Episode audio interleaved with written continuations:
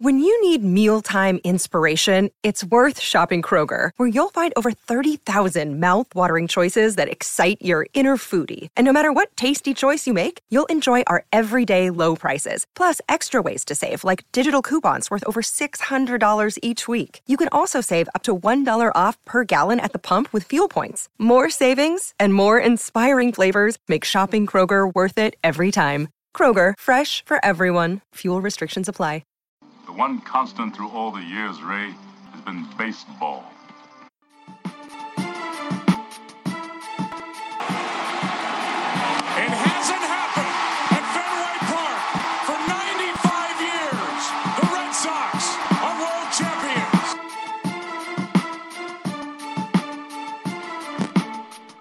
Oh, another warm day here. Not really another warm day. First warm day of a while here in Boston. This is, of course, Red Sox Beat on CLNS Radio. Jess Thomas, Jared Scally, you know the drill by now. Uh, don't forget, this show is brought to you by our new friends at Reacht. Reacht app um, is a great service. You ask daily questions all over CLNS. So if you go to www.reachtapp.com backslash CLNS, you can sign up and follow us on there, and you can answer all the questions. You'll get notification when we post new questions. It's a great service. We use it all the time. I believe I asked a question yesterday. I just I forget what my question was. You remember?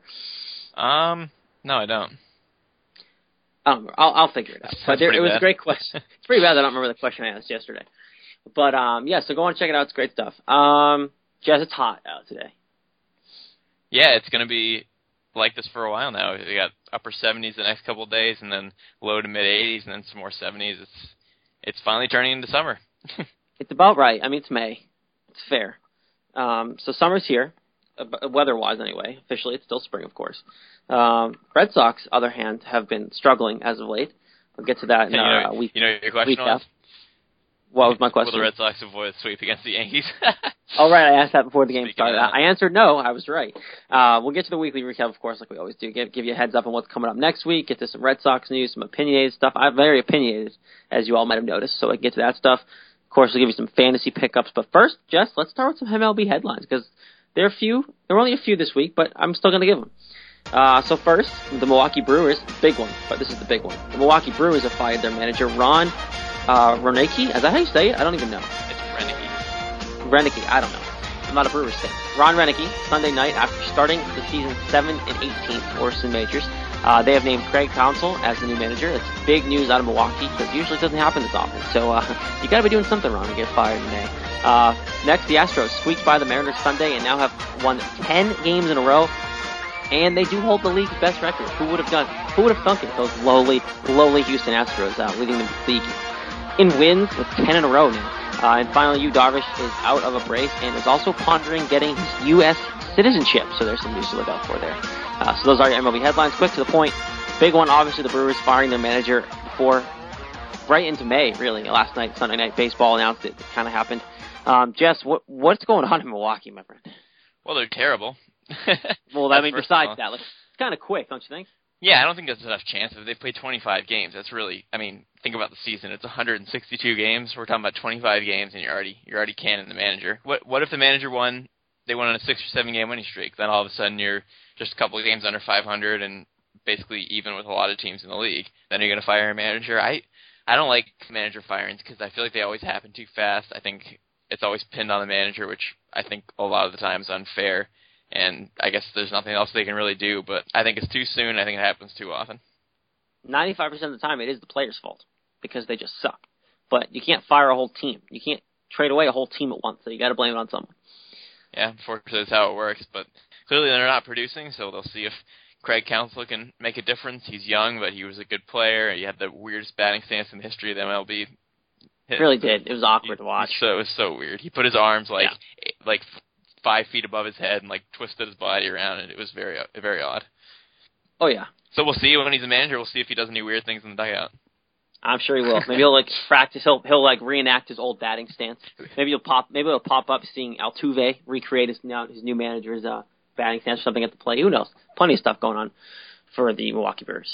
That'd be really funny if if he was like in the dugout teaching guys to. to hit like, hit like he did. Hey guys, so I did this. Put my hands way up here, and you you get out there and you do the same thing. All right.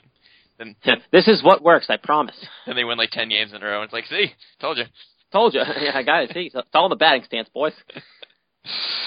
Yeah, so that's all I have to say about that. Um, yeah, man, the Astros, unbelievable. Ten straight games, eighteen and seven. They were a ninety-two loss team last year, and now they're the best team in the major leagues. Who saw that coming? No one. They they were terrible last year. They've been terrible. I mean, they've been terrible before they switched to the AL, but they've been just as bad. Um, even before that, it's just been awful, and it's amazing what they're. I'm okay with it. It's nice to see a new team out, out come out of the gate strong, but it's just awful. It's just crazy to see this happening. Yeah, it's fun. I mean, they they weren't terrible last year because everyone was comparing their season last year to their previous seasons where they were losing like upper 90s, 100 games, and they only lost 92, which means they got 70 wins, which isn't as bad as 50s and 60s. Still not great, but I think they they keep they keep rising every year. And with the 70 wins last year, now they already have 18, and it's barely May. I think things are maybe finally looking up for the Astros. Who's been the spark on that team, Jess? Not to me to throw you under the bus here, but I'm gonna I'm gonna ask you because we're we're in the middle of it. Um, who who's been the spark for that team? Who do you think? Well, I assume Altuve, You have to assume, right? but I don't know for sure. Um, but I can I can look pretty easily here, figure out who. Stupid ad. Uh, yeah, well, Altuve Altuve's hitting 361. That'll that'll help you Well, out. There's your there's your spark. So I wasn't I wasn't kidding. It's him, and also uh, their center fielder Jake Marisnick is hitting 382. I, s- I Yeah. saw a couple people just pick him up in fantasy, so he's definitely on the map too. But it's funny because they have two guys hitting under 200 and one hitting 204 and one hitting 215, and they're still 18 and seven. So can you can you say pitching? Yeah, right. It's a funny how that it's funny how that works, Jess. You have good pitching and you win. If not, you lose. It's weird how that works. Wait, did we are we seeing that somewhere? Or, I, I don't know. Maybe. I don't know. Kind of kind of blew my mind there. It's I, I'm not sure who it is, but seems like we've heard that before. I think so. I don't know. Maybe. Yeah. Uh, maybe we're far fetched. Don't know. We'll have to pick that up later and see if we can figure out what Yep. that was. Well, well, I'll dig into it. Do a little research. Yeah. Get my Google on. yeah, get your Google on. But yeah, the Astros they just swept the Mariners. That was their that was their most recent triumph. They won seven to six, uh, eleven to four, and four to three. So three pretty solid wins there.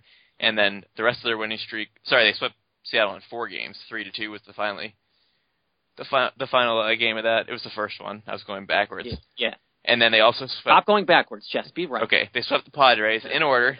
Nine to four win, fourteen to three win, and seven to two win. Their offense is really kicking in those in that series. Then they also swept the Oakland A's five to four, nine to three, and seven to six. Those were a little closer games. And there you have it right there, your ten game winning streak. It's crazy. Crazy, crazy, crazy. Love it. I hope it continues. I really do. Yeah, no kidding. It's Fun to watch. it's it's always fun to have new teams. No fun to have the same old boring teams, but really with baseball, it usually is different teams. It's not it's not as predictable as, as other sports where teams win the same thing every year. Which I hate to say, like it's basically the NBA is is where that happens the most. And Oh yeah. baseball does not happen that way. There's always different Nope. teams, different teams winning the championship, different teams in the playoffs, and I think that's how it should be. It's more fun that way. I agree. It's not the NBA for sure. Definitely not the NBA. and Yu, Darvish.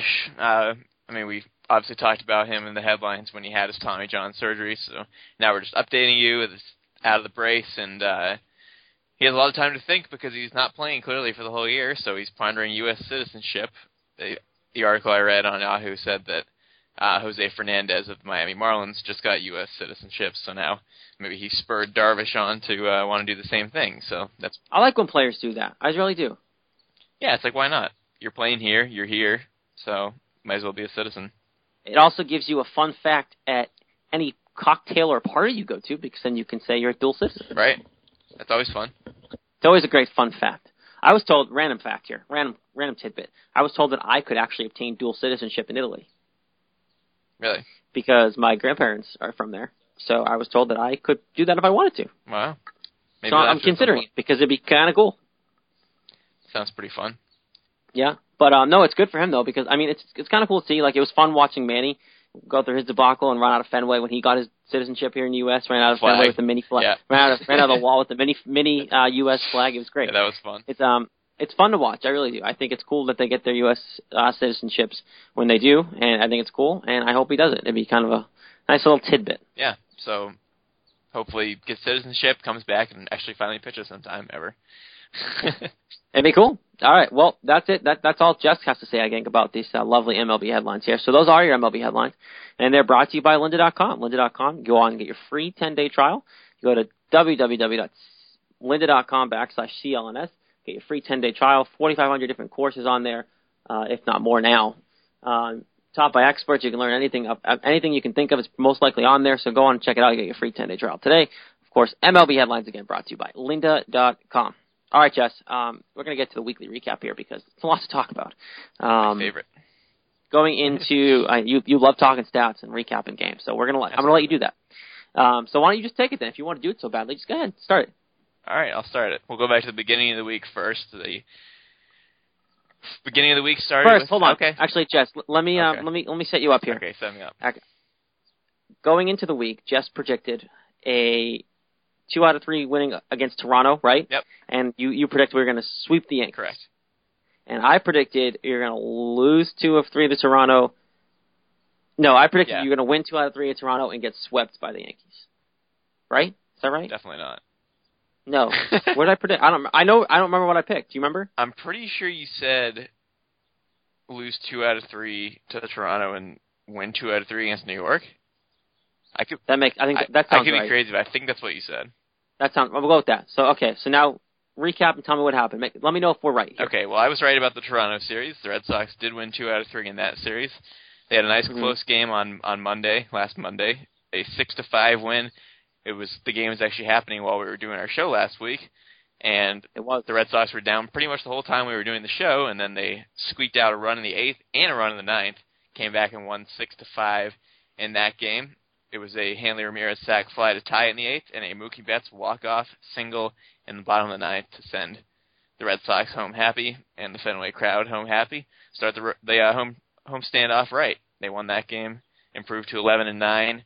Uh, some highlights in that game was a Pablo Sandoval home run, and he was two for two with three RBI, and Mookie Betts had three hits as well, including the game winner. So they were two. Panda. Panda. They were your two guys in that in that game. Uh, Joe Kelly got a no decision, but he pitched six innings, gave up five runs, but he did strike out ten, which is a good sign. It is a good sign. So that was game one. Uh, game two was pretty insane. The uh, final score was 11 to 8 in favor of Toronto. That was a a long game with a lot, a lot of runs and a lot, a lot of hits. 19 runs, 30 hits total combined. You know, do you have the the game time in front of you for that one? I don't remember. It was kind of long. I do. It was four hours and one minute. Oof, I thought it was four. hours. I I could have sworn I heard four hours. That was crazy. It was insane. So some highlights in that game were the Red Sox got up four nothing actually in the second inning. It was like, okay, this is great. We already won last game. Got up four nothing, and then Mr. Clay Buchholz came in and gave up a nice fat five runs in the next half inning in the top of the third to make to Typical. make it five to four. Yeah, everyone was all over him about that, and Oh, I was in. I was not included. Don't you worry. yeah, I mean, I was, I was too because that's what he does. He's inconsistent. He gives up runs, and he's terrible at holding leads. So it was five to four. Four of the five runs in inning were RBI singles. Can't can't let that happen. Too many hits. So if that wasn't bad enough, he moved moved along. The next inning, in the top of the fourth, gave up three more runs, and all of a sudden it was eight to four, and not looking so good for the Red Sox. They tried to hang around. They got runs here and there. Uh, Hanley Ramirez cranked a two-run homer in the bottom of the eighth, but it was not enough. Toronto won 11 to eight. Buchholz gave up five runs, four earned, six hits, in two and two-thirds innings. Another long, long day for the bullpen, and they were not much better. Yeah, it was rough, and the pitching's bad, and we all know that. So, all right, So that was that's all I got to say. That's all I got to say to that one. It was just all pitching. Yeah, it's a pretty rough game.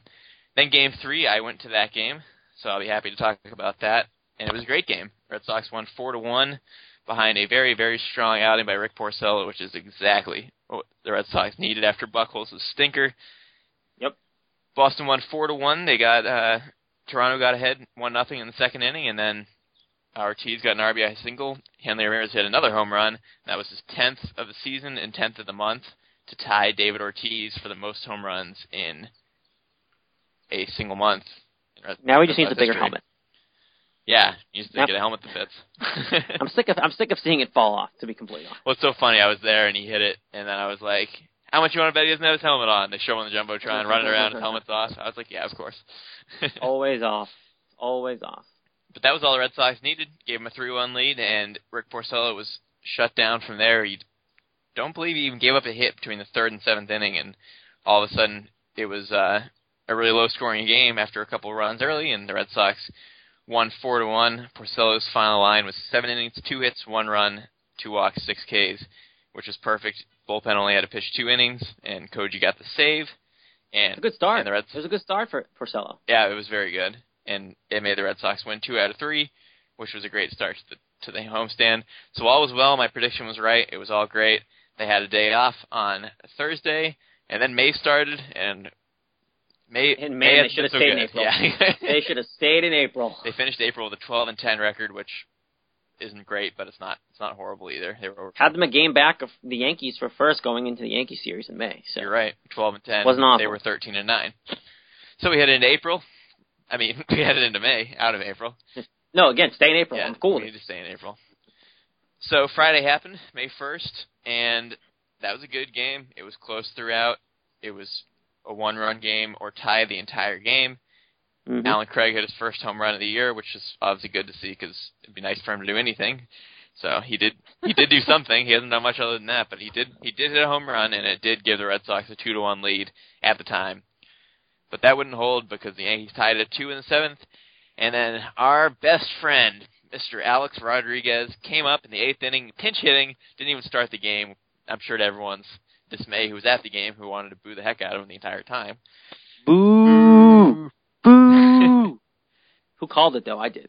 And what did A-Rod do? He came up and hit a home run off Junichi Tazawa, gave the Yankees a 3-2 lead, hit his 660th with tie Willie Mays. Of course he did it in Fenway Park. Of course he gave him the lead. Told you. Ah, it's terrible. I, what did I say? It was set up perfectly for him to make history at Fenway Park. I was kind of hoping I'd be even more right, and that he would pass Willie Mays at Fenway. To not, I mean, because honestly, I love when he succeeds because I love watching everyone freak out about it. Well, I'd prefer he just gets hurt right now and never hits another home run, and Mays can stay still in fourth. hey, Rod, if you're listening, Jess, Jess's reaction to your home run. Boo! Get hurt, boo! Boo! So unfortunately, that was that game. Tazawa got the loss, and the Yankees won game one. That was a tough Let's game. stay in that game for a second, Jess. Yeah. What do you think of the kid not giving the ball back to? That was pretty funny. I saw he was a financial advisor and he wanted to get something for the ball. And I mean, well, Arod wants his money, so I guess if that guy wants his money, then if he caught the ball, Arod's such a scumbag. I say he does what he does what he wants. I, I would have. I honestly, I would have kept it too. I would have been like, he doesn't deserve this ball, so I'm not giving it back to him. so you take it, don't give it to him, and then give it to somebody else or or whatever because you don't want it either. I, I don't want I, want, I don't want Arod's balls. Basically, They're all juiced up anyway, in every way. So, yeah, that was that game. Three to two Yankees win. Bad start to the Yankee series, unfortunately, because that was a big game. I mean, the Red Sox were up two to one, and if they could have won that, it would have been three out of four. They would have been tied atop the division. I know it's only May, so it's not like it's the hugest deal in the world, but it hurt because it was a good, a good, solid game and a, a good pitching performance by by uh, Masterson in that game. He gave up two runs in six innings, which is pretty good for him. I'll take that. I'll take that any day of the week from Masterson. So that was unfortunate. That put the Red Sox at two and two on the homestand. Then Saturday came along, another close game, another loss. It was a four-two Yankees win. Basically, the whole game was Brett Gardner. He had three of the four RBI for the Yankees.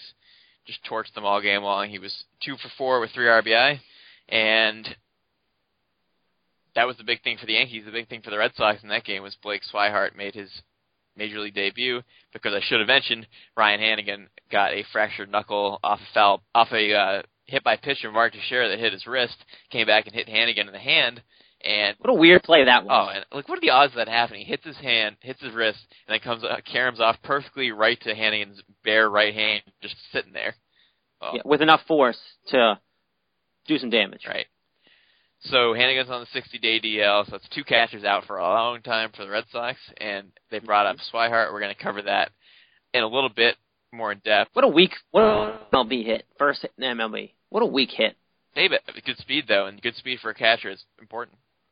It is. I agree. I was impressed to see him get down the line because most catchers are very slow. I know he's young, but he was he was quick. He hit it to second base, and uh, Petit couldn't get it out of his glove, and Swihart just made his way to first and beat out the throw. Uh, he was one for three with a run and a walk. Got on base twice, which is excellent. So everything was good. I mean, Swihart got his major league debut. He got his hit. Wade Miley actually pitched a pretty solid game. I would say seven innings, seven hits, three runs. Unfortunately, he gave up a two-run double to to Gardner that made it three to one in the fifth inning. And if he could have gotten out of that jam, it would have been very beneficial because the Red Sox could never get to three-run mark that they needed to get to. And they lost four to two. So now all of a sudden you're looking at a at two losses in a row and a, a possible sweep with Sunday Night Baseball coming up. I don't know if you have anything to say about this game. It was pretty much what I said. yeah, no, you can keep going. I, I, it, it, they sucked. That's what I'm getting at. Dustin Pedroia had a home run. That was that was good to see. He's got five now, which is awesome because he only had seven half all a, last year. Half a Hanley. Half a Hanley. Yeah, no kidding. That's all you can ask for from Pedroia. He's obviously not a home run hitter, so you can hit five. No, he's That's getting some pop back though. That's for sure. It's showing he's healthy. Exactly. So that was two losses in a row, and then we got to game three of the series, which happened just last night, Sunday Night Baseball, and started off very bad. Joe Kelly was pitching, trying to trying to get a better outing than last time, where he gave up the five runs. Did the ten strikeouts as I said, but unfortunately, he gave up five runs in four and two thirds innings. Not nearly as many strikeouts, was not as effective. It got the Red Sox in quite a hole to start the game. A two-run homer by Mark Teixeira in the first was already two to nothing, and then two innings later, two RBI double for Brian McCann, RBI double for Carlos Beltran, and it was five nothing, and then a couple innings of nothing, and then Brett Gardner hit a three-run homer in the sixth, which was not off Kelly, but he'd already done his damage. That was off Breslow, and all of a sudden, it was eight nothing in the sixth inning. Looked pretty hopeless. Red Sox gave it a little go. They got five runs in the sixth inning. David Ortiz RBI double, Pablo Sandoval RBI double, and Mike Napoli finally did something, hit a three-run homer, made it eight-five. But that was all the Red Sox could do. They had one last gasp in the ninth inning against Andrew Miller of all people, who's been fantastic. We'll we'll get to him as well. But he walked two guys in the ninth inning, loaded the bases up for David Ortiz with two outs, and he hit a fly ball to center field. It was caught.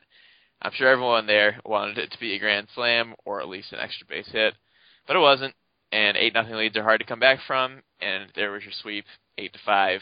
Red Sox False hope. yes. thirteen. False hope. They made me stay up last night. And I, now it was eight. If it was just eight one, I would have gone to bed earlier. I wouldn't be so tired today. But no, no, no, no. They had to hit the Napoli had hit the home run. God, I mean, I love it. He's finally hitting. But I, I, oh God, it was awful. Um, back to the Friday game for a second, Jess. Yeah. The guy who did you see the guy who caught the ball? You know I told you. He, Yeah. Obviously, he didn't give it up. Did you see that he made a Twitter? no, I didn't. He made a Twitter, and it's at arod's 660 HR ball, and he wants to know what he you guys think he should do with it. And I hate to give this guy this kind of press, I don't, but like it's kind of weird that he did it in the first place. But like I'm scrolling through it here, and like he said, oh, I really enjoyed talking with ESPN Detroit today. Uh, uh, what do you think Jimmy Kimmel would do? Maybe I'll give it to him and see what he thinks. Like he's getting his 15 minutes with this, and that that's got to be a big reason why he took that ball. Yeah, that's pretty funny. Well, I, I'm not able. I'm not finding the Twitter. I want to see it. It sounds funny. It is at arod's six A-Rod. six Oh. six sixty HR ball. Okay, and it should be like Mike Schuster with a picture of the kid with the ball, and he's wearing a Red Sox hat. found it. Yeah, What would you do if really you caught the ball? com- comical. Like he made a Twitter just for this, and I, I thought I heard about it earlier when I was listening to Felger Mazz here in Boston on the Sports Hub, and he called in, and they didn't know if they believed if it was him or not, but called in and brought this Twitter up. So I looked up, I looked into it, and it's what it said. He, it, if it's actually him, he's been talking. he's been talking around. yeah, I see his stuff. It's that's pretty funny. Good for him for getting creative with it. I know, right? He didn't just give it up. I wouldn't have given up. God no. Um, if you're gonna give it up, might as well get something out of it, more than just a couple souvenirs. Right. But yeah, so overall, I just wanted to throw that out there and see if you heard That's of funny. it. Um, but yeah, so overall, Jess, two and four this week. Um, got so swept brutally by the Yanks. Uh, now they're in like next to last place because the division's so close. Um, who do you have? I know it was kind of an abysmal week, especially ending the way it did. But who do you who do you have as your MVP? I have one guy in mind. I think you might share the same opinion. I totally. But who do you, but who do you have as your MVP? Yeah, you got to go. You got to go Pablo Sandoval like you did. Oh, the panda. He had an insane week, and it's great to see him hitting the ball well because he had a little rough start, and you were saying don't worry about it, and I I jumped on board with you and said don't worry about it, and nothing to worry about. No, okay, Tell- there's a little bit to worry about. week. is a little bit to worry about because he can't hit right-handed. True. He's hitting sub 200 right-handed, but total batting average this season, not not the season, last this past week, 11 for 23. So that sounds yeah, that sounds about right. Yep. 478 this week, four RBIs, a homer. He has a four, also identical 478 OBP. He had five hits in the Yankee series. Kid is raking. He had four hits in one game against Toronto, the 11 to 8 loss, four for five. Yes, I mean, granted, everyone hit that game, but uh, um, look, he's coming around. This is what they signed him for. Obviously, he's been great. He's been great defensively, despite the lack of uh, production at the plate at the beginning of the season. But now he's doing both and hitting 478 this last week, despite the Cel- the I almost said the Celtics, despite the Red Sox not doing so. Don't know why not doing so well. Um, he's he's been the bright spot this week, I think, Jess. And obviously, you had some great starts in there. You said like with Wade Miley and Joe Kelly getting some quality starts. Porcello had a good, decent start in there as well. Um, you're getting some starts now. And now the offense needs to keep producing, and it's hard to bail yourself out of an eight-one hole on on national TV, and they almost did it. But um, I I definitely think Panda's the bright spot with hitting 478 in a week. I don't know if you can ever replace that as being an MVP. Yeah, I mean he's hitting 326 for the whole season now, even with his sub 200 batting average against lefties, which makes the 326 even more impressive. He's really, I mean, he's he's really hitting well now, and that's the great thing about the early part of the season is if you do have a rough start, he didn't have a rough start, but he didn't hit anything besides singles. But even if you have a rough start, you have a couple of good weeks, and all of a sudden you're back in the 300 range, and everyone's saying you're good again. That's that's the good thing about having few at bats is that things change fast. All right, Jess. So we we know what happened this week. We got swept by the Yanks. They're in first place now. What, 16 and nine? I believe Yep. their record is. Um, wh- what's going on with these Yankees, Jess? I know we don't want to talk too much about the Yankees because we are, of course, the Red Sox Nation podcast here, but we should. We should because they're coming out of nowhere. We, all I picked them to be dead last. You picked them to be next to dead last in this division. Everyone thought they're too old. There were too many ifs in this in this rotation and this bullpen. And now what's what's going on with this team, Jess? I mean, is it Andrew Miller? I mean, obviously him and um, him and the rest of the bullpen are being successful, and he's being great for them in the closing role. Um, I think it is Andrew Miller, and I wrote in our prep show sheet just all capitals, yes, like huge amounts of S's at the end of the yes. like, of course it's Andrew Miller. He's the backbone of that bullpen. He's get he's basically giving you what the Royals had last year, as in a guaranteed shutdown back of the bullpen. And I think he's a big reason why they're winning these games, especially the close ones. Um, but this this team's raking. A Rod's being a decent contributor there as well. I think it's all kind of together. But Jess, what's going on? Yeah, I mean, really, if you look at it, it's definitely the pitching. You would think you would think it would be the the hitting with guys like Teixeira and Ellsbury and Gardner's having a good season, A Rod, McCann, and those guys are doing good. But a lot of their wins have been low scoring wins, like the four two, the three two games against the Red Sox, and that's because you know you're going to get a save with Miller in the end, and then Dellin Betances in the eighth inning is nasty. He hasn't even got a run yet. I told everyone last week to get him in fantasy. I'm definitely sticking to that. He's three and zero with a zero ERA, 25 Ks, and eight walks. He struck out all four batters against the Red Sox on Saturday. Looked fantastic. He's got nasty stuff. I hate saying this about Yankees players, but he's very good. And Andrew Miller's obviously very very good too. He already has uh, 23 strikeouts, only six walks, and he is perfect in save department. He's 10 for 10. He's just he comes in, he pitches his inning, he gets a save, just like a closer's supposed to do. So with those two guys at the back of the bullpen, and then they have uh, Justin Wilson and Chris Martin in the middle of it, and Wilson's they're both doing really well. Martin has a 2.38 ERA and 13 strikeouts, and Justin Wilson has a 3.24 with nine strikeouts. They're a good lefty-righty combo, and then if they can just get enough innings out of their starters, I mean, Eovaldi's been been decent. Adam Warren's had some good starts. CC Sabathia is 0 4, but he's, I mean, they got the win in his outing against the Red Sox. Uh, Michael Pineda's three and zero, so it's really what I'm seeing with them is it's good pitching, and they're just getting just enough offense to supplement the pitching, and there's your 16 and nine record. You know what it is, Jess? Those ifs, all those ifs they had are being answered. Yep. That's they had probably, I think, and this is me being completely biased. I think they had the most ifs going into the season out of everyone in the division. I really do. Because you think about besides obviously, I don't know about the Rays though because they're just kind of they're meant to have the ifs because they're rebuilding at this point. But Red Sox really only had the pitching. Uh, who else? Um, Orioles really didn't have too many concerns. They were just wondering if they could be consistent like they were last year. The Blue Jays are the biggest if they've always had is simply just can they sustain it for an entire season. Right. And then the Yankees had age, bullpen, offense, A Rod. It's so many ifs that how could you pick them to do this well? And every if is basically panning out in a good side for them. And the biggest one for me was how they're going to handle the A Rod situation, and they're handling it perfectly. Yeah, They're they, um, they're they're let, they're playing him. They're letting him DH. He's hitting pretty well. Um, obviously, the stress of having to, worrying about this home run record is probably making his average drop a little bit because he was hitting pretty well at the beginning of the yeah, year. Yeah, it's gone way down. But I think once he breaks it, I think once he hits one more, he'll be fine. Um, but it's I think that was the biggest if, and it hasn't been too much in the news. I've forgotten about A Rod here and there until the home run stuff's come back up. So I think they're doing well, and that was the biggest if for me. Yeah, I mean, it's everything's worked out. They, I mean, you, you, everyone was wondering how Miller was going to do because obviously he had a great year last year, but over his whole career, really, he hasn't been that good. But he's getting better recently, and obviously he's figured out how to pitch very well, and that has not changed with the Yankees. So that was that was secured, and Betances being really good. They were hoping he would continue to be good after last year, and he's done that. And then a couple bullpen pieces around him, like I said, and hoping that the starters do well enough. And they haven't done fantastic, but they've done well enough to get the record they have, and and uh, they're like the sixth or seventh best team in the majors now. So I agree. it's weird to say all this, It's but crazy. it's it's it's what's happening. It's very true. All right, we can move on from the Yankees because the Yankees are stupid. We'll hope it turns around Uh, for them, I hope hope they go downhill. But for now, they're pitching really well. They- They are playing well. Um, someone who's not playing very well, Jess, is uh, good old Daniel Nava. Um, 146 average, and he got no hits in his playing time this week. Has a 217 OBP. Jess, I think it's time to give up on this dude. See, I don't know with him because he always he's he's this solid contributor, and he's been here for a little while now, and he took so long to get to the majors. And sometimes he'll have rough stretches, and sometimes he'll get really good.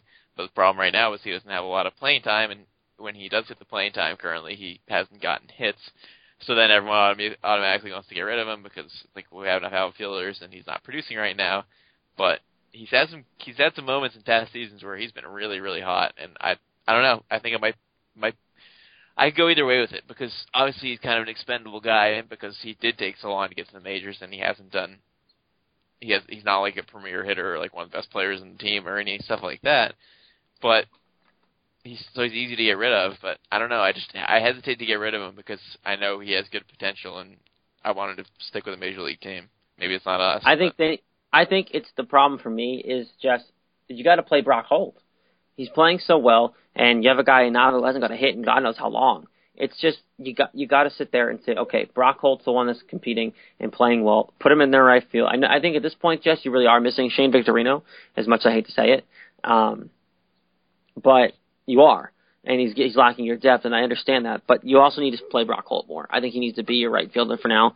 Him um, succeeding is what has was driven you guys as a Red Sox team to wins, and I think that he needs to play more. What's the problem with with when you don't get playing time and then when you do you don't play well? Just like the Allen Craig situation. Same with Nava. You play a little bit, you don't get hits, and then you have someone like Brock Holt hitting 350.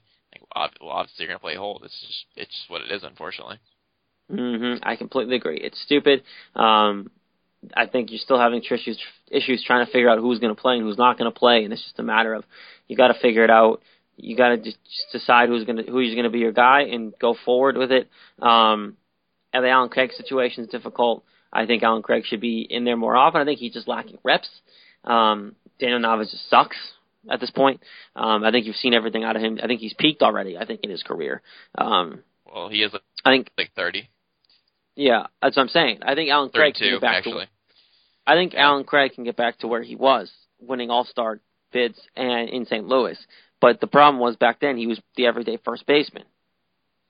So it's a matter of you got to get him those reps, and what he, you have to consider maybe um, at keeping him and then getting those reps after Napoli next year because Napoli's contract's up, which we'll get to um, after. We're going to talk about this more later, but um, that's an obviously another concern. But the Nava situation, I think it's kind of cut, writings on the wall. You got to keep Brock Holt Well, definitely concerning the, the age, like you said, he's 32 years old, and maybe it's going to get any better. That that definitely is something to consider when you're trying to figure out who to keep and who to get rid of. yeah, so we'll see what happens there. I really hope that um I really hope that they they figure this out and Nava kind of either turns it around quickly or he just kind of stops playing because you, I, you need to win. You need to start winning. You need to figure out what offensive lineup is productive enough to get you consistency, and he keeps changing it, and we keep getting people playing time and days off. And I get it's early in the year, but John Farrell's got to figure something out. And obviously, you can put some of that in Farrell too. But right now, I think the players need to produce, and the right guys have to play. All right, we're gonna move on here. Um, just let's do our fantasy segment. Sounds let's get good. that. Let's get that going. Uh, we're gonna again every week give you our fantasy um, fantasy top picks to pick up for the week. Of course, our segment's brought to you by DraftKings. Um, let's first uh, let's just I'll go first this week because I think you did it last week. So I'll start off this week. Um, my first guy I want I want you to pick up, and you might cringe when you hear the name because if you play fantasy baseball at all before, you might not want to get this guy because you know he's kind of up and down. But I would recommend, at least for the short term, picking up Colby Rasmus of the Astros. He's hitting 293 um, right now. He's been on a tear the last week. I expect him to fall. I really do. I expect him to not keep this up. But if you need a guy in the short term while someone's potentially on a 15-day DL or someone's not producing for you at the moment, I would go get him. He's again solid hitting 293 right now, and I would take advantage of it until he does falter. I know I know the name cringing, but trust me, I would do it for the short term. All right, my first one is oh, another Yankee, unfortunately, but You loving the Yankees? I'm not loving the Yankees, but they got some, they got some guys and some numbers. Uh, I would say pick up Chris Young, their outfielder. He's had an up and down career, but right now he's hitting 313 with six homers and 12 RBI. He hit two homers in the last four games, including one against the Red Sox, and he's just having a, a real good season right now. He's giving you he's giving you average hits, home runs, and RBI, which is really all you can ask for. And I'm sure he's open in a lot of leagues because he's not a guy that you would think of as someone on a team because he's had pretty inconsistent career, but right now he's hitting. So if you're looking for right now, go grab Chris Young. Chris Young, good choices. Unfortunately, he's a Yankee, but I do back up Jess's decision there. Um, my second pick's a pitcher.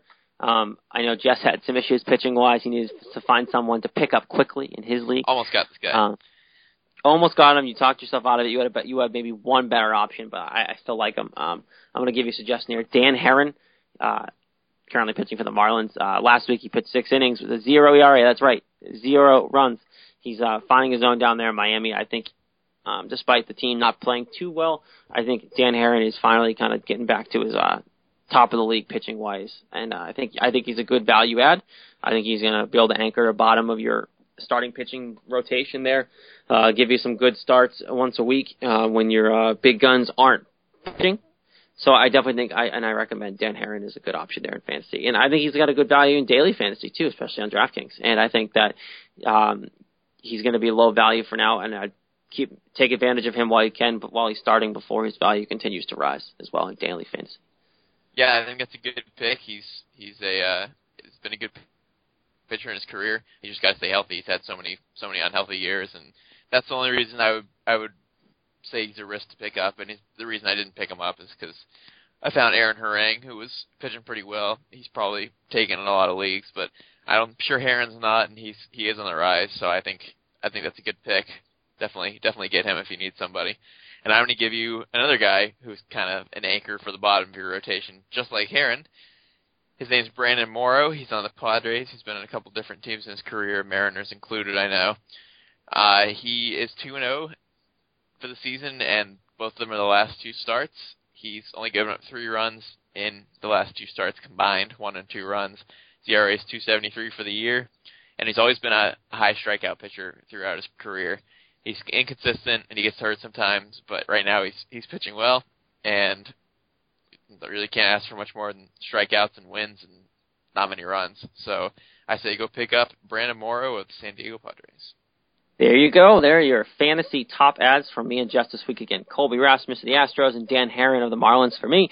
Chris Young of the Evil Empire, New York Yankees, and Brandon Morrow of the Padres for Jess. Of course, of course, our fantasy segment is brought to you by DraftKings.com. Have you heard the news? DraftKings.com is crowned its first ever fantasy golf millionaire. Could you be next? DraftKings is America's favorite one week fantasy golf site where you can win huge prizes every week during every tournament. Just head to DraftKings.com before tee off on Thursday to pick six golfers and stay under the salary cap. Whether you're an avid fan of the game or just ready to try a new fantasy sport on DraftKings, it lets you experience golf like you never before, have before by playing to win a life-changing payday. These are the biggest ones one week fantasy golf contests anywhere, and only one DraftKings has them. Hundreds of thousands of fantasy sports fans just like you have discovered DraftKings, and now it's your turn. Hurry to DraftKings.com now and use promo code New England to play for free in the $100,000 fantasy golf contest this Thursday. First place takes home 10 grand. Enter New England for free entry now at DraftKings.com. Again, that is DraftKings.com. Great chances to win here with the PGA Championship coming up this week, so go on and check it out and claim your millions today, everyone. Um, again, that is our fantasy segment brought to you by DraftKings.com. Great partner. Glad to be sponsored up with them. Um, all right, Jess, let's move on. So, what here? Just gotta get my sheet back up. All right, there we go. I want to talk about the Allen Craig situation. We kind of brought it up before we went fantasy here, Just, and we kind of kind of want to go with it because Allen Craig hit a home run the other day. He finally got one, first one of the season, popped it over the monster. Um, Allen Craig looked looks comfortable at the plate despite not getting his reps. Um, but the real question here was where I want to start this argument in this conversation, Jess, is do you stick with Mike Napoli in his troubles? Yeah, I do. He's he's been a streaky guy in his career, and he's had a lot of bad Aprils. And I think he's healthy. He's he's uh, maybe he doesn't feel quite right after his sleep apnea surgery. Maybe he's maybe it's taking him longer to get back in the in the flow of things. But I say you got to give him longer than a month. I mean, he's obviously not hitting well. He's hitting under 200. I believe right now he is at 167. Yeah, two home runs, Yep. and seven RBI. Allen Craig's hitting 135 with one home run and two RBI. So Napoli's still better, but Craig's not too far behind. Craig obviously needs more playing time to get better, but Napoli's still a better pick, and if he gets going, he's more valuable currently than Craig, in my opinion. Yeah, um, I think the biggest problem. I, I, I'm with you. I would keep Napoli in. He's shown. He's proven he can play well here. He's just got to get out of his funk. We know he's healthy. He had the sleep apnea surgery, so I think he's just getting back on his feet and playing well. And he, look, he had a great spring, so we know he's got it. So he's just got to kind of produce it. And maybe now with the warmer weather, he'll he'll uh, get his game going again. The Allen Craig situation, Jess, it's just reps for me. I really think it is. I think he's still got the talent. I really do. I'm not ready to give up on Allen Craig yet, like most of Red Sox Nation is. Um, but the biggest thing with reps. So I think at this point you kind of keep him on track. You just store him, and then at the end of the year when Napoli, when the season's over, you kind of evaluate where Napoli is, and then if you want to keep him and then maybe get rid of Allen Craig, or you kind of you bank on maybe Allen Craig being your starting first baseman, getting him those everyday reps and back to where he should be. Um, but until then, I think you kind of have to stay the course of both of them. Napoli's going to produce for you. Napoli's hitting what six right now in the lineup on an average night, on a normal night. Um, that's a good spot for him now, especially with Panda and Hanley hitting so well. You're you're not going to need to put as much pressure on him. And he, when he's been coming up big every once in a while here, obviously with the three-run home run to make it a game last night on ESPN for Sunday Night Baseball. Um, look, I think Napoli's just like you said, Jeff. He's a streaky player. Um, as much as a lot of fans, Red Sox, are booing him and telling everyone he sucks and he shouldn't play anymore, I, I think you can't. It's too early to do that. It's May. We're sitting here telling you it's too early to fire a manager. It's too early to give up on Mike Napoli too. And I, I think you're going to have to stick with them on that one. You got it. You got to stick with the guys who've done it in the past. Um, do you want? Okay, I'm going to kind of side cop topic here, Jess. Do you want to keep Allen Craig? I want to see what he's capable of. He was so good before, and I just want to see if he still has that. He's 30 years old. He's not. It's not like he's like 37 or 38. You think he can still produce like that, and I want to see it happen, but it needs to happen soon. And that's where it comes in is if, if they're going to find the playing time for him. Um, I don't like Allen Craig in right field at Fenway, so it's kind of a problem. Uh, you can't. I don't really trust him playing every day in right field there, so that's kind of why Nav and Brock Holt have been I playing. don't know if there's a place on the team for him. That's the problem, and you got to think maybe you got to get, but he's got to get him in because if they do want to get rid of him, he's got to play to show that he can still play. So Well, that's the thing, because now if you're if you're sitting here and it's like the middle of June, or even say like July 1st, and if he's still hitting like 150 with like three home runs, like nobody's gonna want him, and nobody's gonna be sold that he could get anywhere near as good as he was before on the wrong side of 30 now. So like it's, I hate to say like these are like two of the most important months of his career because that's that's pretty so true pretty though. dramatic. it's so true. It is, yeah. It's so true. It's so true. Um, so we'll leave it at that. I don't want to bring up too much because he really isn't playing much enough to talk to him about him that much. But it kind of factors in because Napoli struggles. But I think you kind of have to stay the course here, Red Sox fans, and see what you get out of Napoli that, uh, leading up to the All Star break in July. I think that's when you kind of have to evaluate what you got. But um, let's move on here. Obviously, big news for the Red Sox is you're already a depleted position in the catcher situation. Obviously, Vazquez was hurt earlier in spring training, and now you got uh, Hanigan, good old Handy, going down, like you said just earlier, that weird play ended up getting a foul ball. Was it a foul? No, it went off of um, hit by pitch. hit by a pitch. Went off of. I don't. Do you remember who's hitting? I don't Yeah, it was. Mark Teixeira off his wrist off Hanigan's hand. Yeah, Teixeira got hit off the wrist, went off directly on Hanigan's hand. Um, part of that was Hanigan's fault because his hand was was not behind his back like it should have been Yeah, when he's catching. It was out. It was out in the open. But um, still a weird play nonetheless because the odds of that happening aren't great anyway. No, definitely. But um, so he, he was put on the 60 day DL, had surgery, um, and now he's not expected back till at least after the All Star break, at the earliest, is right after the All Star break. So they uh, decided to call up good old uh, Blake Swihart, and like you said, he made his major league debut over the weekend, got his first major league hit out of the way in his first game, which is big. And look, this guy's going to be great. I know it. We know he's going to be great. Um, he has an athletic body, which is great for for it to be a successful catcher. It, athletic helps you block the ball behind the plate better. Um, you, usually, it makes your career last longer because you're not as pudgy, so it's not as much wear and tear on your knees. Um, this guy's going to be a contactor, but can pop the ball out. We we all know the logistics of Blake Swihart. My concern is did they call him up too soon? Well, here's what I think about it. I wouldn't have wanted him to come up this soon normally, but nobody expected Vazquez to get hurt, and once he got hurt, you wouldn't expect your other catcher Hanigan to get hurt as well. It's not it's not often that two catchers get hurt for a long period of time over a, over a bunch of months. So it's it really just kind of fell into place, and I, I mean I hope he's ready, but it makes sense because you have this guy who's one of the top prospects in Major League Baseball, and here you go, your two catchers that get get hurt for all, the whole year and most of the year, and now you're sitting here with Swihart. Like, why wouldn't you bring him up? It's just it just Would you? sense. Wouldn't you consider uh, calling Quintero up and letting uh, Swihart stay down in AAA and be the everyday catcher, no questions asked, and just keep getting reps? Well, that would make sense to see if Quintero is capable of anything, but I mean, we know his, his history and Sandy Leon's history, and they're they're pretty poor hitters, and obviously the Red Sox. If your pitching already isn't that good, you don't want to have one spot in the lineup basically guaranteed out. So I think Yeah. I think that's what they that's why they did it because they want they know Swihart's a good hitter, and they figure he's still better even at this ripe age than those other two guys are to have a better spot of hitting in the lineup. Well, I will say he looked comfortable at the plate, Jess. He really did. Um, he he he had nice long at bats. He Nine nine pitches Okay. for his first at bat. exactly kept some eyes off, kept some um some swings off of tough pitches to lay off for even veterans. So, look, he's he's fine. I think he, I think at this point it's you kind of have to. Um, they must they must have seen something in AAA. He what was he hitting? He was hitting three something in AAA, like three forty something or something crazy like that. Pretty solid. So clearly they see that they think he's ready to be up here, um, especially considering the circumstances. But just now, do we consider the Red Sox regretful at all for not going after Salty? Um, he, I know tomorrow he officially will go on to waivers if he, if the Marlins cannot find a trade partner for him. Do should the Red Sox have made an- more of an effort to go after Salty? And now do they regret it because now they have the situation that they're in? Sorry. Uh, I would I would say You should be sorry. Stop coughing. like right the second I started talking, it's like, um, I would say I want to say that they'd be sorry because he was here and people liked him and everything. But the way I see it is, if they if they got him here, based on how he's hit so far, it would probably just be the same thing as having Leon or Quintero catching every day because, as we know, Salty was hitting 69 this year, two for 29, terrible.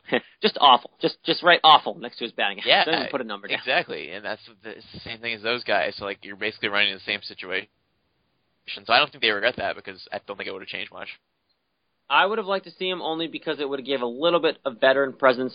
Um, I'm not mad about it by any means. I don't think it's like going to make or break the situation here, but I wouldn't have minded them going after him. But again, he, he was inconsistent at the plate, his, and his defensive catching wasn't to go brag about and worth his offensive struggles. He did hit pretty well while he was here, but I don't think coming back to Boston would just automatically click back into the 300s batting average. So I, I don't think it's really a big deal. I think at this point you kind of let Swihart play till the All Star break, see what he's got, and you never know. The Red Sox might have a tough situation in their hands when um, Hanigan comes back. You might see Sandy Leon be gone if if they think Swihart can come back here and be the uh, backup catcher. Yeah, it's like who do you? What, what, If not, he could be the he could become the everyday catcher at come the All Star break if he plays well. And Hanigan comes back, you could see Right. Hanigan go back into that backup catcher role, which he was supposed to be until Vazquez got hurt, and see, send Leon packing, and let Swihart be your everyday guy. So you That's never know what's exactly what I was going to say. Like, what if Swihart's so good, make Hanigan the backup? That that'd be interesting. So uh, you got plenty of baseball. He's going to be up here now for a while. He's he might be up here to stay. Um, you got about, about two months now of baseball, just Swihart catching most most of the games probably. So um, keep an eye out. You, you, this is the guy's the future. He's what 23 years old. Yep. This guy's the best catching prospect in the game. Um, you get a chance to watch him every night if you're here in the Boston area, Red Sox fans. So just kind of enjoy it. Um, go, we're going to go ups and downs with him in his process, but just kind of enjoy what you see because this guy's going to be it. He's got five tools, and I hate to use the old cliche of that, Jess, but he really is a five tool player. You can see it already. Yeah, between his speed and his catching ability, and clearly he's a great hitter. It's like this, this is it's good news. I'm I wasn't excited to see him because I didn't expect him to come up so soon, so I didn't really like prepare myself for it. But now that he's here, I'm ready. I'm ready to see him play. Yeah, I'm excited. I'm intrigued. Obviously, I was really happy to see Vazquez get the chance this year, but now that's why Swihart's up here, I'm intrigued to see what we got and, and get the kid going. But, uh, Jess, we're almost out of time here, so we're going to get going here to the final segment of the show this week on Red Sox Beat here on CLNS Radio, and it's going to be a preview. We gave you what happened this past week. The Red Sox are looking forward to bounce back from that. Um, this week they have three versus the Rays at home, and then they start after that. They end the long road trip there, and then they go and start a nice long road trip after the homestand starting at three. I think it's three against Toronto, and then next week they are on the West Coast Yep, playing Seattle and Oakland. and four against Seattle. we'll preview that next week on Red Sox beat. But that's just kind of where they're going. That's where the road trip's starting. They're going to Toronto and then they're out west. So get, be prepared to stay up long nights if you want to watch all the games here, folks. Um, but yeah, so let's look forward to this week, Jess. Here we got three against the Rays. Um, Monday night game right now, just underway as we're about to finish here recording. Um, what, what do you look forward to in both these series? I look forward to a sweep against the Rays because I Payback, baby. I think that they're going to be angry about not even about what happened in the Rays series before, just about just what happened in the Yankees series, losing three in a row at home. I know nobody's going to be happy about that. I think the veterans in the club, Ortiz, Pedroia, people like that, are going to say that we're not we're not putting up with getting swept by the Yankees at home. Like this crap's not going to be happening. I think they're going to come out firing in the uh, in the Rays series since it's still home. Three more games at home. I think they're going to be angry. I think they're going to sweep them. Yeah, I think they're going to sweep the Rays. I do. Woo! The Rays are a bad. The Rays. I'm with. I'm on board that because the Rays are a bad team, and I know the Red Sox are having their struggles, but they're not going to lose four in a row. They're probably going to win Monday night. I mean, I'm my prediction they're going to win every night, but um, I don't see them losing to the Rays again. They're just a bad team. Pitching's not Better there. right now, but uh, Well, I know, but my point is it's not there just like ours is. And, but the difference is we have a much better offensive lineup than they do. Their only guy they really have to worry about is Evan Longoria. Right. We have a top to bottom great offensive lineup, and they're due to get to go off on some runs here, Jess. They really are. Um, our Red they. Sox. So I think I think they're going to go off this series. I think they're going to sweep the Rays. I think obviously the big guy to just keep after Evan Longoria is the big one for um, the Rays. Same thing as always because that's all they really have. Just keep him in check, and you're probably going to win. Here's a note, a Rays note too. They put Desmond Jennings in the DL as well, so don't have to worry about even, him. even more of a factor than have to worry about as well. Yeah, the pitching matchups are tonight Clay Buchholz against Jake Odorizzi. I hope Buchholz Win. can, can uh, bounce back because Odorizzi's had a better year so far. But On Star Wars night Yes, at Fenway Star Park. Wars May the fourth be with you, everyone. right, so Buchholz against Odorizzi. You got tomorrow. You got uh, Rick Porcello against Drew Smyly, Win. and then on Wednesday the pitching matchup is Alex Colome for the, uh, the Who? Rays. Who is that? Uh, he's a starter for them. He's That's a win. he's one. That's a win. I don't even know who that is. He's pitched one game this year. He uh, five innings, no runs actually, but That's a win. I don't know who that is. That's a win. Who did he play? Who did he pitch against? uh, the I just had it. Orioles actually. Yeah, that's a win. We got. it. All right, Justin Masterson pitching for the Red Sox in that game. So those Ah, are three that's matchups there. So we're both calling and sweeping that. All right, so get three back there, and they're gonna head out on the road and lose focus a little more. Beginning of a long road trip, they're gonna be a little less motivated, and I'm gonna have them losing two out of three to their Jays. I no. Also, they have Thursday off again this week. Yes. which is weird. But two two weeks off, two weeks in a row with a day off on Thursday. Um, I have them winning two out of three against the Jays this week. I'm being optimistic this week. I'm always Um, optimistic, so I want to go a different way this time. I'm gonna be optimistic. They're gonna take two out of three against the Jays. Um, Five and one. heading into the West Coast trip because the West Coast trip is going to be difficult. Jess, just a quick tidbit: they're playing Seattle, who's been playing great, playing Oakland, who's always a tough out for them, and they're playing in Oakland. I like them to get some wins here before they go on the um, the West Coast trip. They know it's coming; they're going to play a little harder. Um, so yeah, I like them taking two out of three against the Jays. Obviously, Bautista to watch out for. Jess, what are the pitching matchups for the Jays series? Uh, pitching matchups, they are all all set here. So uh, Friday is Wade Miley against Aaron Sanchez. You know, Miley had a pretty good start last time. Sanchez, That's a bit, that could be an iffy. That could be the loss because it's Wade Miley. yeah, Sanchez has been shaky though. They expect him to be really good, but he has 21 strikeouts and 20 walks, which is bad. That's not So good. we're looking at we're looking up for an offensive throwdown. yeah, maybe a wild, a wild on wild Friday. game there.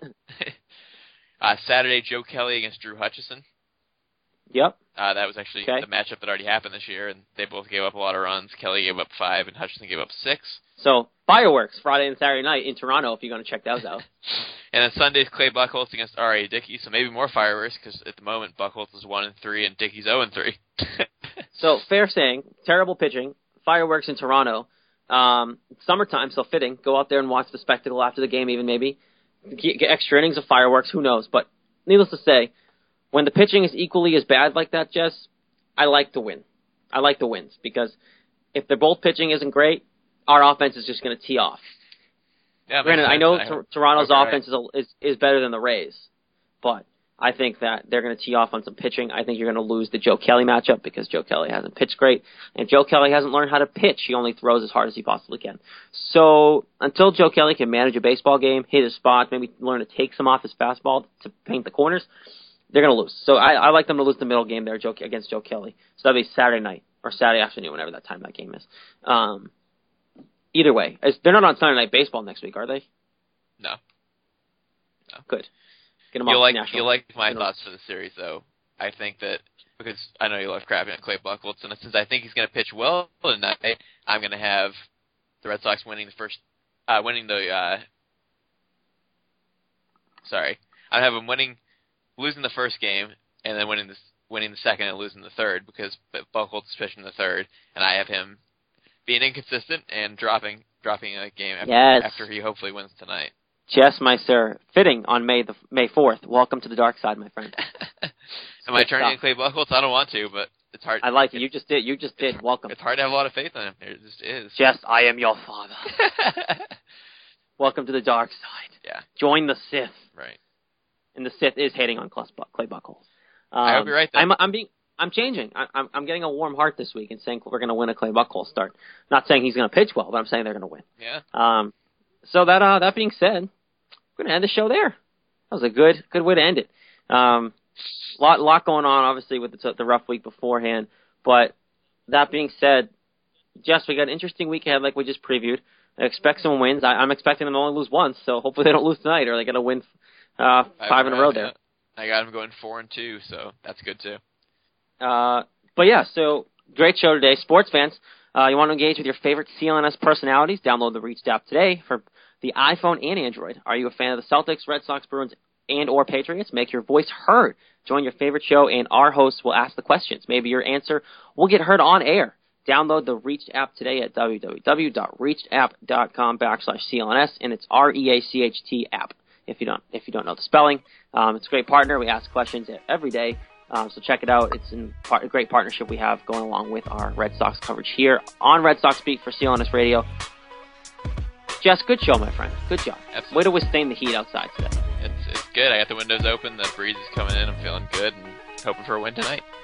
It's nice. So uh, until next week, another great week of baseball ahead. We got 80s most of the week here in Boston. So if you're in Boston listening, enjoy the weather. If you're anywhere else, hopefully your weather's great. I'm sure it is for most of the country. But anyway, enjoy the week of baseball in Red Sox Nation. Um, until next week, for Jess Thomas, my co-host, I am Jared Skelly, of course. See ya. Go Sox.